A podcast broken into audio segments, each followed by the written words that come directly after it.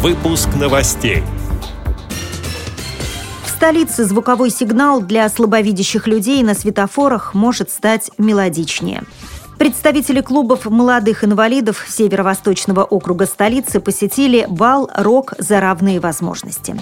В Твери состоялся конкурс по созданию тактильных книг для незрячих детей «Добрых рук волшебство». Далее об этом подробнее в студии Наталья Гамаюнова. Здравствуйте. Здравствуйте столице звуковой сигнал для слабовидящих людей на светофорах может стать мелодичнее, пишет газета «Известия». Председатель комиссии по социальной поддержке граждан и качеству жизни Общественной палаты РФ Владимир Слепак собирается направить в Департамент транспорта Москвы обращение с предложением провести техническую экспертизу уровня громкости сигнала звуковых светофоров. Также Слепак предлагает сделать звук более приятным, цитирую его слова.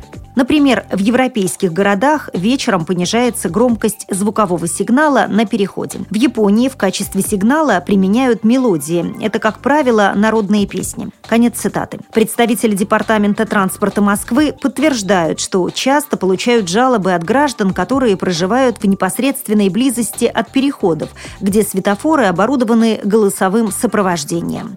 В пресс-службе департамента замечают, что неприятный звук сигнала – требование безопасности но допускают, что он может быть изменен. Представители клубов молодых инвалидов Северо-Восточного административного округа столицы посетили Московский молодежный новогодний бал «Рок за равные возможности» в центре «Планета КВН». Это мероприятие стало доброй традицией и проводится в Москве уже в четвертый раз. Каждый год бал посвящен определенной теме. В этот раз молодых людей знакомили с джазовым направлением эстрады. Главными событиями вечера стали выступления легенды российского джаза Сергея Манукяна, восходящей звезды нового поколения Антона Румянцева и его ансамбля «Джазис Клаб», а также всемирно известной «Золотой трубы» заслуженного артиста России Семена Мильштейна и его джаз-оркестра «Данс Ленд».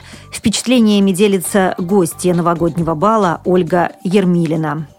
ЗАС НОФМ распространен, ну, как сказать, среди еврейской инвалидности это направление НОФМ распространено, что они НОФМ слушают. Поэтому это было интересно, новое, узнать о таком музыкальном направлении.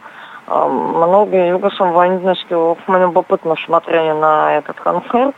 Там было порядка четырех каких-то джазовых команд. Ну, плюс была хорошая раус-программа. Другие фотографирования – потом бесплатно давание фотографий на магнитах. Была дискотека после основного мероприятия. Также была служба знакомств, там раздавали номерки, и можно было друг другу написать письмо, познакомиться. Поздравления с Новым годом прозвучали из уст заместителя руководителя Департамента социальной защиты населения Москвы Людмилы Митрюк, уполномоченного по правам человека в столице Татьяны Потяевой, легенды российского спорта Елены Чайковской, а также от кинорежиссера, народной артистки России Светланы Дружининой. В Твери состоялся конкурс по созданию тактильных книг для незрячих детей «Добрых рук волшебство». В соревнованиях приняли участие такие организации, как Тобольский детский сад комбинированного вида, Ялуторовская школа-интернат для слепых и слабовидящих детей, областные реабилитационные центры «Родник», «Пышма» и «Девять читалин» Тюменской области. Церемония награждения победителей состоялась в областной специализированной библиотеке для слепых, сообщает сайт сайт tumen.rfn.ru.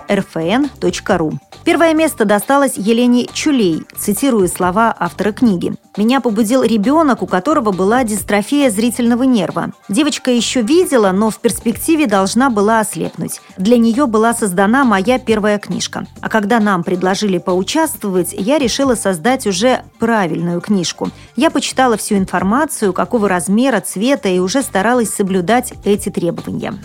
С этими и другими новостями вы можете познакомиться на сайте Радио ВОЗ. Мы будем рады рассказать о событиях в вашем регионе. Пишите нам по адресу новости собака ру. А я желаю вам хороших выходных, всего доброго и до встречи.